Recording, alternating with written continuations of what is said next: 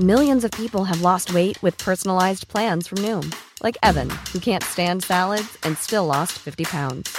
Salads, generally, for most people, are the easy button, right? For me, that wasn't an option. I never really was a salad guy. That's just not who I am. But Noom worked for me. Get your personalized plan today at Noom.com.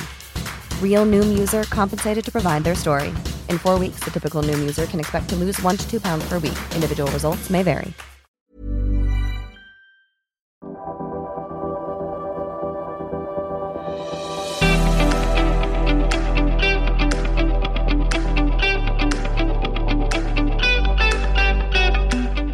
It is not clear to me which government agency is actually responsible for managing the possibility of foreign interference in an election period. Failing to designate a lead agency leads to the risk that people may make decisions on the run, and that is not a recipe for good decision making. G'day. Welcome to the National Security Podcast, brought to you by the ANU National Security College with support from policyforum.net. In this program from our Security Summit series, Rory Medcalf is joined by Senator Jenny McAllister, the newly appointed Deputy Chair of the Parliamentary Joint Committee on Intelligence and Security. Before we get into it, we'd like to acknowledge the Ngunnawal people, traditional owners of the land from which we broadcast. We pay our respects to their elders past, present, and emerging. Senator McAllister, thanks so much for joining us at the National Security Podcast. There's so many things we can talk about, and I know you've made time out of your your parliamentary uh, schedule to, to see us at the National Security College. I wanted to actually begin on a slightly personal note to talk about how is it that uh, a senator with your experience, your background, uh, a career before Parliament that involved working on uh, very much on environment issues, for example, private sector, um, president of the uh, Australian Labor Party federally, all of those things, and, and someone who is, is from the left. How did you become so involved in national security? It is an interesting story in some ways. Uh, the start is comes about because I think I turned up in the Senate at the time when we needed a senator to go onto the committee, and I think there might have been a view that I had a capacity for detail that might be useful in that forum. I think the bigger question is why do I stay? I have found it a really technically interesting place. Of course, the work is very interesting, but I think more broadly the committee benefits from having a diversity of experiences in the room. We do have people who come to the committee with deep backgrounds in intelligence or um, who've uh, served in the military.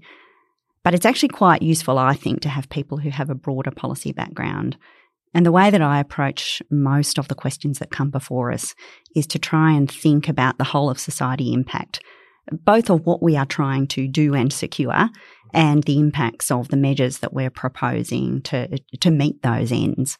And in both instances, I think it's quite useful to be a person who's worked broadly in politics, who's thought about how societies work, how organisations work, how groups work, and be able to start thinking about how the, the practical effect of our policy proposals on those, those institutions and those organisations.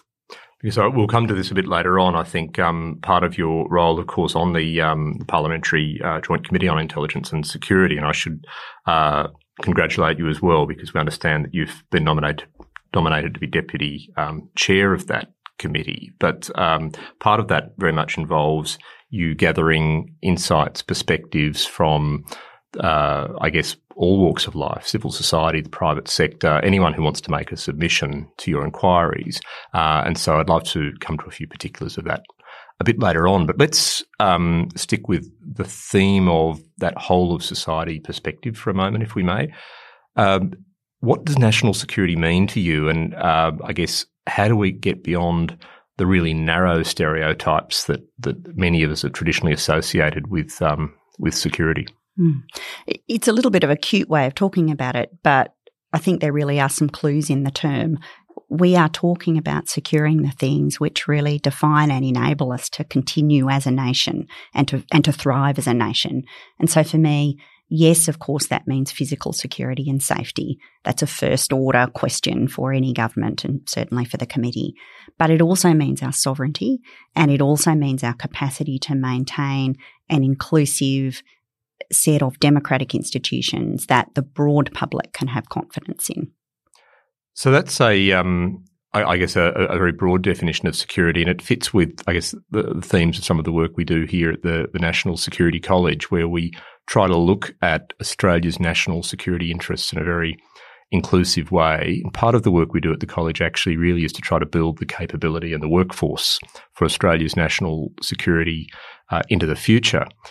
One question in relation to that is whether the national security community we have, all of the agencies and departments, the military, police, intelligence, and indeed, I would argue, the role of parliament as well, of course, is that truly representative of the diversity of Australia. Um, diversity, whether it's in terms of, of gender or in terms of uh, ethnic background, life experience, and so forth. So I'd be very interested to hear a little more from you on this issue uh, because I think you would have some some particular insights into that. I think the empirical evidence tells you that the answer to that is no. Uh, but there are certainly uh, the, the, the national security community and workforce certainly is not as gender diverse as um, the community at large or the public sector. And Danielle Cave has done some excellent work in in, in analysing that. Uh, it's also shout out for our colleague from from ASPI. A, shout, a shout out to Danielle yeah. at ASPI. Um, it's also uh, probably not as diverse from um, a multicultural perspective. I think that the leadership of the national security community is quite conscious of this. And one of the things that I think see and that I think is quite pleasing are quite deliberate efforts to cultivate and train female leaders in particular. I think this really matters for a range of reasons. Of course, it matters simply for equity reasons, but it's there's a security imperative there too, because what you see in most other domains is that whether it's economics or medicine or business, a diverse range of leaders produces diverse analysis, a diverse appreciation of risks, and a, and a better rounded strategic outlook. I think that's almost certainly true in national security as well. Um, another shout out, uh, uh, you know, Elise Thomas has done some excellent work looking at the impacts of extreme sexism in the radicalisation pathway online. I don't think it's a coincidence that it is a woman writing about those questions. I also think they're very important questions to put onto the agenda. And it's a nice example of why diversity can matter because it matters in terms of the issues that we pay attention to. So this is as much about capability as it is really about the about inclusivity or, or rep- representation. Um, still on that sense of, if you like, ensuring that the Australian national security effort is is truly representative of, of, of this country. There's the role of the private sector. There's the role of state governments, the role of the territories and civil society. Uh, you know, I would argue that this is not, it's, it, you know, it's no longer an elite sport, if ever it was, for the sort of national security cast that we have in Canberra, even though they work very hard at their, at their jobs and, and are very dedicated. You've got previous background in state government and, and the private sector. And uh, as noted, uh, you know, you see, for example, representatives of um, of, of, companies uh, making submissions to your committee. It would be great to get your sense of how you see the roles and responsibilities of states and territories and industry in uh, in national security, and maybe how that's evolving. The national security task has changed quite significantly in the relatively short time that I've been on the committee. I joined in 2016. And in the five years since, there has been a reorientation of national security effort. Uh, at the time I joined, much of the effort was focused on counterterrorism and countering extremism. Increasingly, we are also interested in counter espionage and countering foreign interference. That latter task is in some ways significantly more complex for national security leaders it requires an interface with a very broad range of Australian institutions, the impacts of our decisions potentially uh, fall upon a very broad range of Australian citizens. And I think it's going to mean that at the Australian government level, national security leaders need to become more skillful and agile in engaging all of the other parties um, to the national security challenge. That's inevitably going to mean a greater capacity to engage with state governments and a greater capacity to engage with business. If I think about the government question as just one example, state governments conventionally are closer to the ground, they're closer to the people. We've relied on them very heavily uh, in terms of countering violent extremism because much of the work that we need to do to secure our sovereignty and our democratic capability actually lies in building up community capacity. It doesn't lie in those traditional tools necessarily of law enforcement or intelligence gathering. It's actually about multicultural engagement, building up community strength, teaching school children how to navigate the internet safely and competently, all of these things require some of that face to face work that state governments are actually very good at. Uh, and I think that there's going to have to be an increasing uh, strength in that relationship around sort of national security questions. Is there more we can do to, I guess, raise their awareness of their you know uh, their responsibilities and their and their opportunities in, in that regard? I mean, is that is that a, a pretty even story around the country? I think that's part of the task, isn't it? It's giving state governments and territories the information that they need to think about their own role in national security. And back to your earlier remarks, it probably also means broadening definitions and concepts of national security because it's it's there in many ways that the role for state government lies. And so, on the private sector, um, and I I'd like to go in a moment to some of the work you do, particularly at the um, with the Parliamentary Joint Committee on Intelligence and Security, P- PJCIS, I think uh, it's called inside the inside the tent. Um, you know, you often hear private sector perspectives on national security. How are they going with their journey on understanding their roles, their rights, their responsibilities as national security actors? I heard one business leader say recently that they were on a journey, and it was a bit like the journey that they embarked upon to start incorporating environmental sustainability into their overall thinking about risk. I think business, there's a lot of goodwill in the business community to work with government to manage national security risk. But it's going to require uh, an uplift in skill on the government side in understanding business imperatives and the way that businesses make decisions and execute decisions. And on the business side, it's going to require an upskilling in information about how governments appraise national security risk and the kinds of interventions and uh, responses that governments are looking for from business. In the end, that's going to be dependent on strong relationships and building some new institutions that allow business and government to talk together about how to manage these risks in a shared way. There's a big agenda there, and I'd, I'd note that one one um, program we've advocated here at the college is is much greater career mobility between um, senior executive roles in the the public and private sectors, pre- precisely to build that um, that shared culture of um, of awareness. Let's go, uh, Senator, to the uh, committee specifically. So we've we've spoken a few times about uh, this committee on this um, on this podcast. We're big fans of the PJCIS here at the National Security College, but it's not.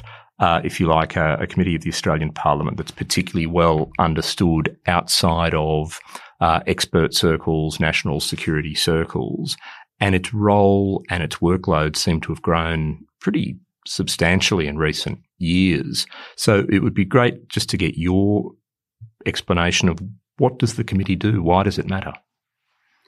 The committee's formal task is to oversight the administration and expenditure of agencies, which essentially means does the national security spend the money government gives it in the way that it's intended, uh, but also to review legislation that relates to national security. And they are the two big tasks for the committee.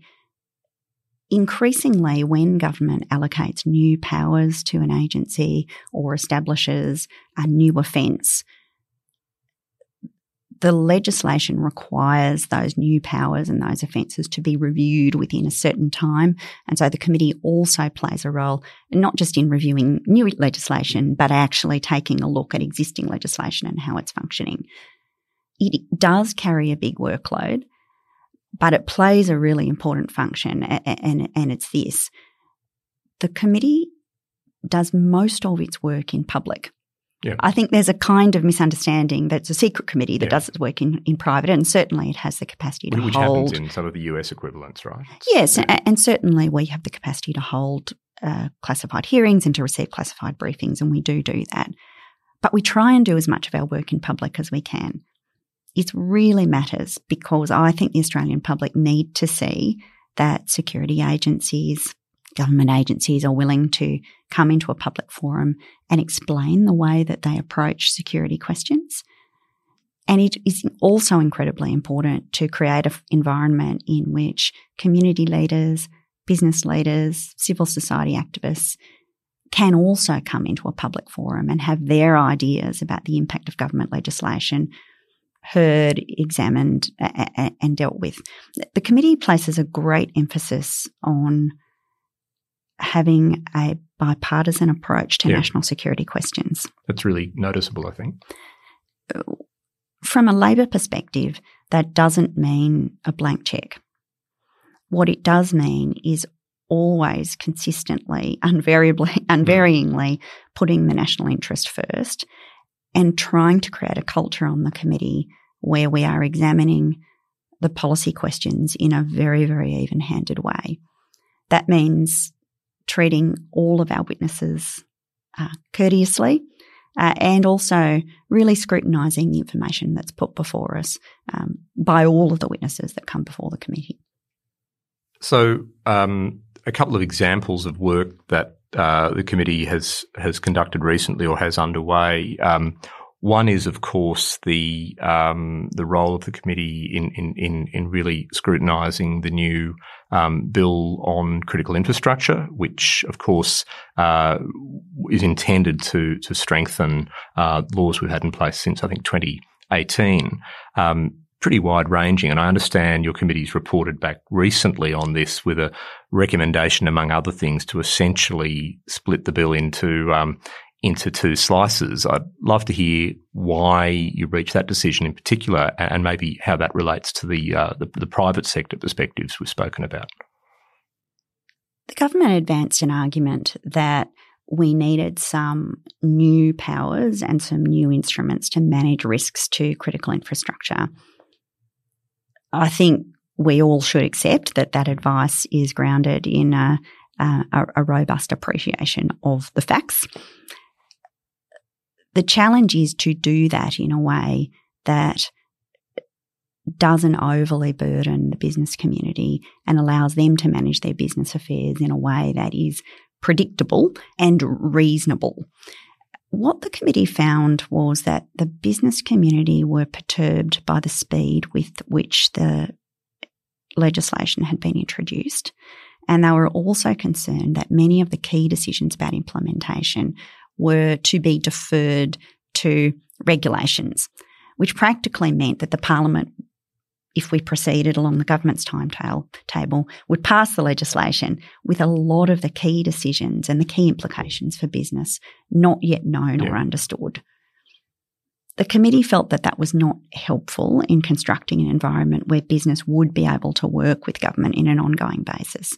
And so our recommendation was that we split the bill in two. That the urgent powers that government and agencies said that they required to deal with a threat be put in place immediately but that the broader questions about how these many, many businesses and industries would implement a positive security obligation should be deferred to allow business and government to work together over a longer period of time and hammer out some of the details together. And a positive security obligation, just to define what that is, that that that, that essentially would require would put the onus on business to what to, to report risk, to, to to allow very close government scrutiny of their uh, protections of critical infrastructure, and I guess to allow government interventions. Is that is that how you define it, or is it more than that? It's really asking business to proactively analyse their own risk Yeah. and to do so in a framework that they agree with government. Um, and I think inevitably it means creating some pathways for business to get the information that they need from government about how the, what those risks actually are. So we'll see how this one um, this one plays out because I assume that um, you know there's a, I'm sure there's a strong imperative from government and the agencies to have new powers in, in, in place. Let's go to something else uh, that's I think very close to your, uh, your your your policy heart at the moment, and that is your own private members bill, uh, which uh, would I, I, guess ideally from your perspective expand the um, uh, the committee's oversight of the national security agency or the intelligence agencies uh, from I think from six to ten, and would also uh, empower the committee to uh, to request uh, inquiries from the Inspector General of Intelligence and Security, among other things. I'd love to hear more about this private members bill, what you aim to achieve, and what your real priorities are there. I think the starting point has to be that we should always support our national security agencies to have the powers that they need to keep Australians safe. The practical experience over the last 20 years has been that those powers have increased substantially. The resourcing applied to national security has increased substantially. And in recent years, the organisational arrangements for agencies have changed significantly. With increased powers and resources, should come increased scrutiny. And that's been at the heart of the way Labor has approached um, the oversight question for quite some time. Uh, my predecessor, Senator Faulkner, had a private senator's bill that he championed. It was when he left the parliament, it was championed by Senator Wong. And I've really picked up the baton. Tradition. um, the there are a number of things that the bill recommends, uh, but I'll go to the two that I think are most important. The first is that the committee should be able to conduct inquiries on its own motion. At the moment, the committee can only examine matters that are referred to it by the minister um, or by the parliament. The committee is in a unique position to identify issues, concerns, problems it should be able to initiate an inquiry on its own motion and, and pursue those issues. The second thing goes to a long standing question around what is termed in the business operational oversight.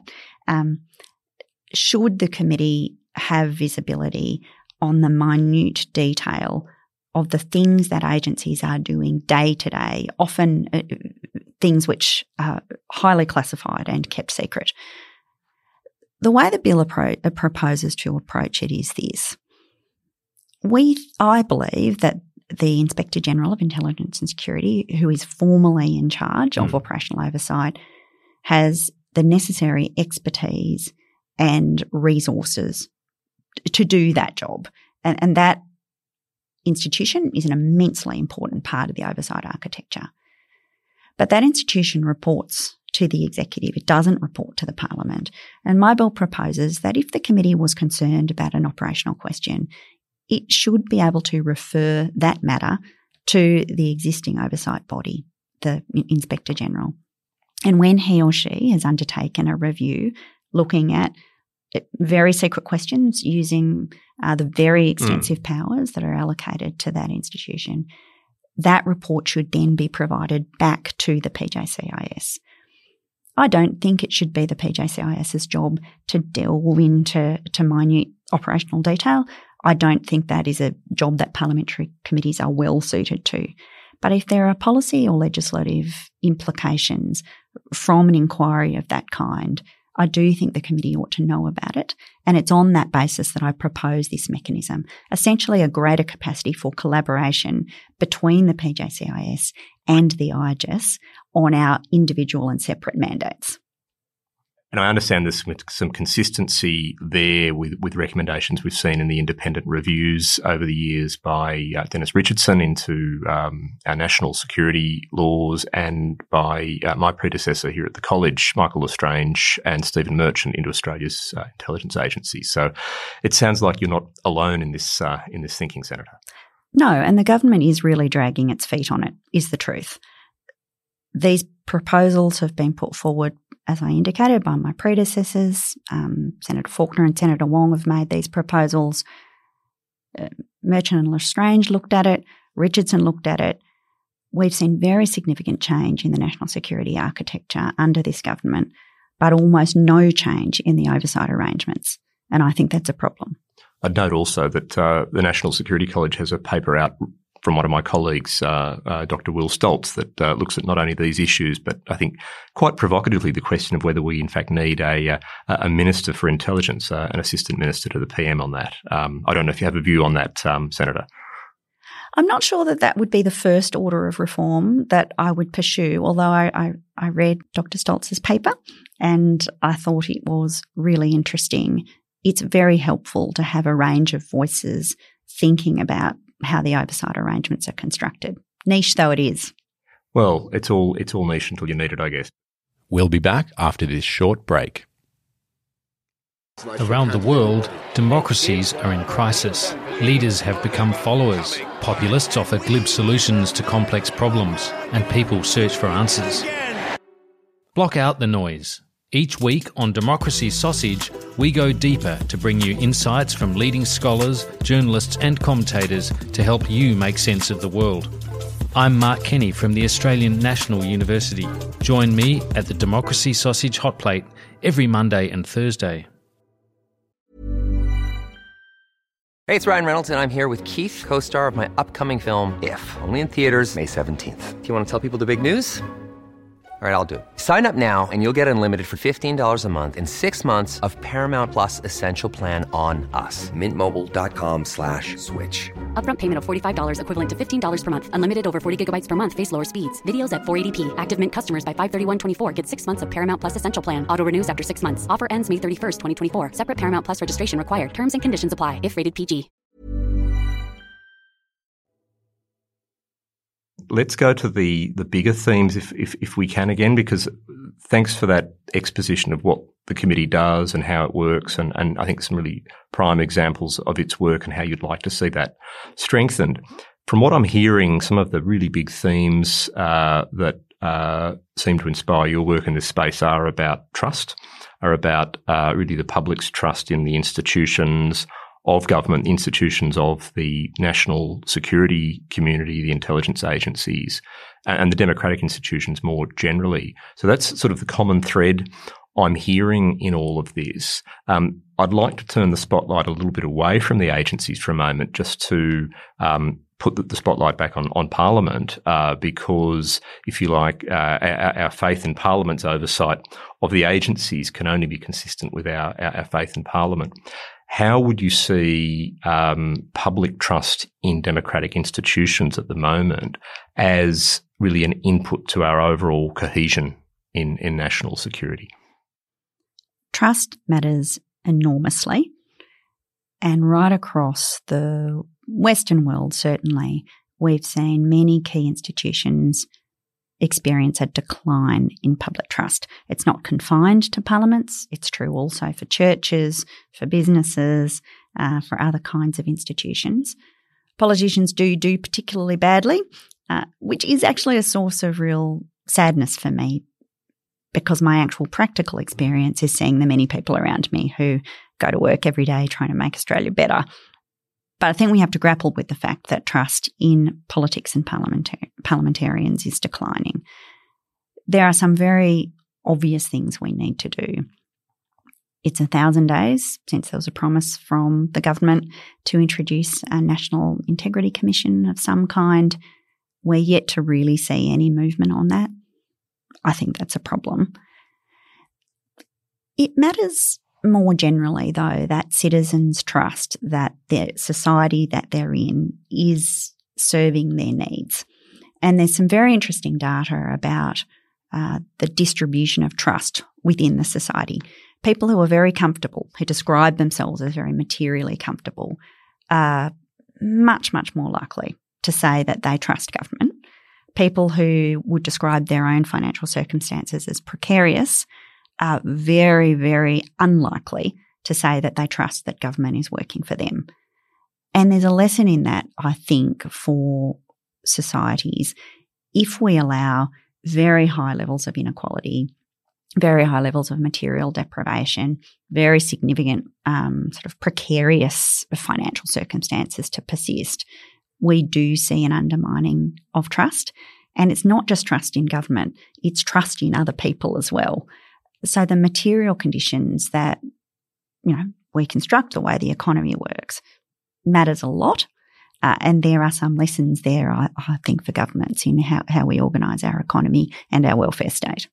And I guess um, if we're looking at the the horizon of security risk for Australia over the next ten years or more, I mean, it's a pretty disturbing picture. Certainly, in, in, in my view, uh, not only you know the great power risk, great power competition, the um, I guess the Chinese uh, economic co- coercion that we've seen lately, and the risks of conflict in the region, but also damage to social cohesion, terrorism right across the ideological spectrum, uh, the uh, impacts of climate and, and, and environmental damage on, um, on, on national security, shocks like the pandemic, and who knows what's coming next. So all of these seem to call for a more unified approach in a democracy without losing our democratic values to dealing with with national security. Do you have any, uh, just in, in, sort of closing the conversation here, and I've got one last slightly provocative question to throw at you after this, but do you have any any thoughts on how you'd like to see Australia work in a more unified way to protect our interests and values?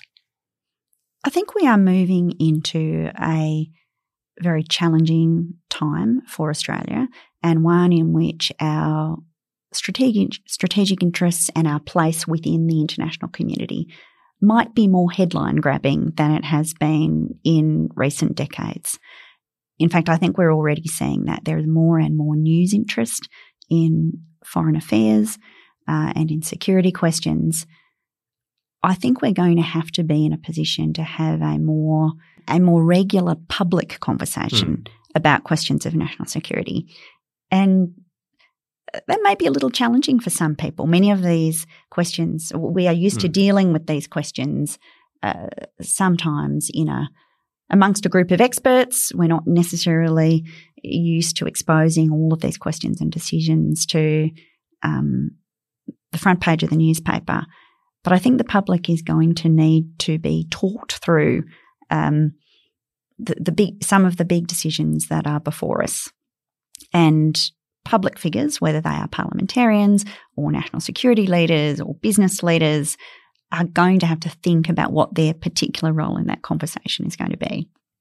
So, my last question really is about democratic institutions again, and it's it, it's about their strength, their resilience. Um, arguably, I would say, as part of you know national critical infrastructure.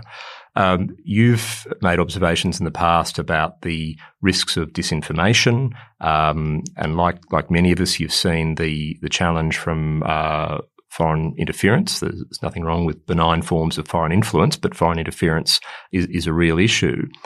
And whether our democratic institutions are threatened by that trust deficit we've spoken about, or whether um, the, the, there's risks externally, it still raises in my mind a question of whether we're actually doing enough to, to cherish and protect those institutions as, in many ways, uh, national critical infrastructure. It's you know, the Australian Electoral Commission, uh, you know, Parliament and its institutions itself, uh, our, our, political parties for that matter. I just wonder if you could um, close with some thoughts on that question.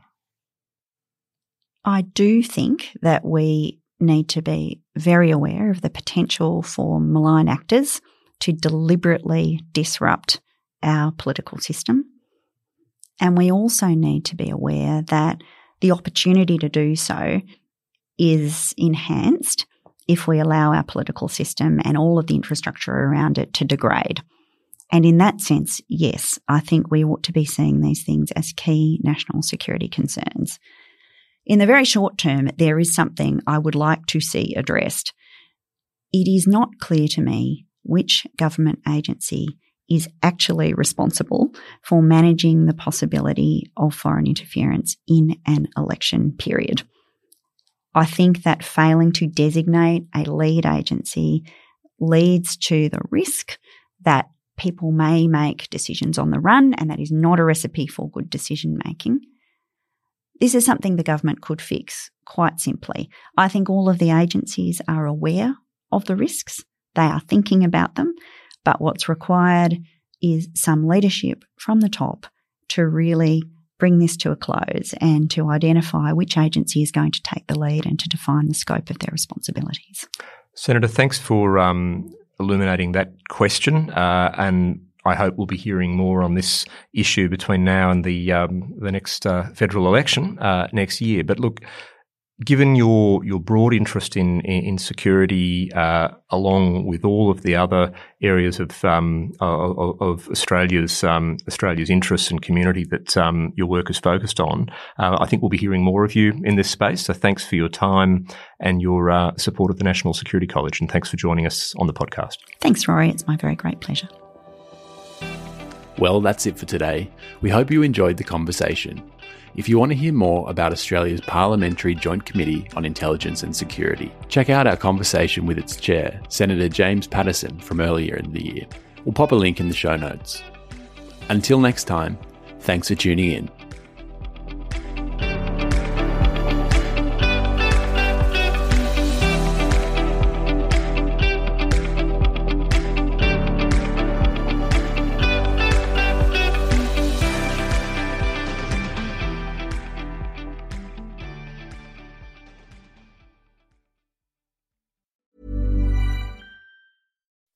When you make decisions for your company, you look for the no brainers. If you have a lot of mailing to do, stamps.com is the ultimate no brainer. Use the stamps.com mobile app to mail everything you need to keep your business running with up to 89% off USPS and UPS. Make the same no brainer decision as over 1 million other businesses with stamps.com. Use code PROGRAM for a special offer. That's stamps.com code PROGRAM.